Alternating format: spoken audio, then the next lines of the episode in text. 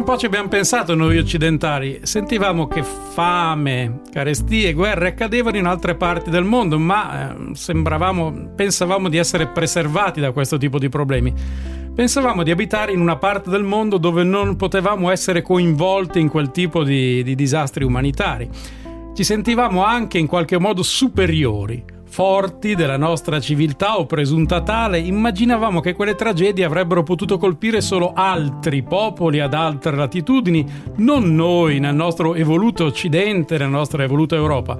Siamo più belli, più bravi, più intelligenti degli altri e abbiamo vinto più volte i mondiali di calcio. Questo ci dava una certa sensazione di superiorità.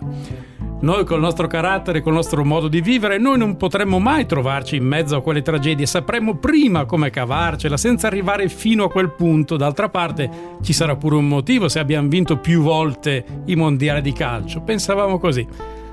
Forse, anzi, certamente abbiamo sempre avuto un complesso di superiorità che ci ha fatto sempre credere di essere migliori, più evoluti degli altri, quelli di alcuni altri continenti.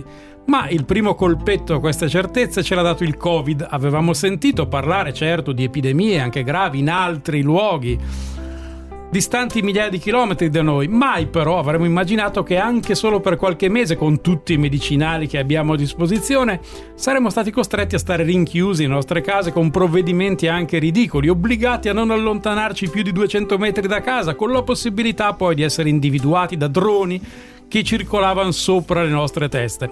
Poi fortunatamente poco alla volta siamo tornati alla normalità nonostante qualcuno, anzi più di qualcuno, dicesse che niente sarebbe mai stato come prima. Quei profeti di sventura sono stati smentiti, grazie a Dio. Ma proprio mentre stavamo riacquistando le nostre certezze è arrivata la guerra in Ucraina.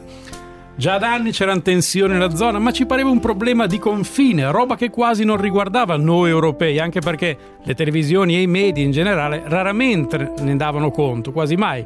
Pensavamo anche in quel caso che fosse roba quasi da gente di un altro continente, roba di confine, anche se Donbass è solo a poche ore di volo da noi. Poi abbiamo capito quando il prezzo del gas è salito alle stelle che forse tutta la questione riguardava un pochino anche noi, però ancora la guerra vera, quella con i missili, le bombe, le esplosioni, ecco, sembrava un affare lontano. Non so perché, ma quello che sta accadendo in questi giorni in Israele e nella striscia di Gaza invece mi ha dato la sensazione di non essere più una questione lontana non arriveranno le bombe sulle nostre teste a devastare le nostre case, ma in qualche modo è come se il cerchio, poco alla volta, si stesse chiudendo. È come se non potessimo più immaginare di vivere in una presunta isola felice e forse dobbiamo renderci conto che quello che succede a poche migliaia di chilometri da noi riguarda, ci riguarda e non poco. Non saranno forse le bombe, ma il sentire comune, un destino comune che non può farci stare tranquilli, perché ormai le ripercussioni di quello che accade altrove ci riguarda tutti e da vicino.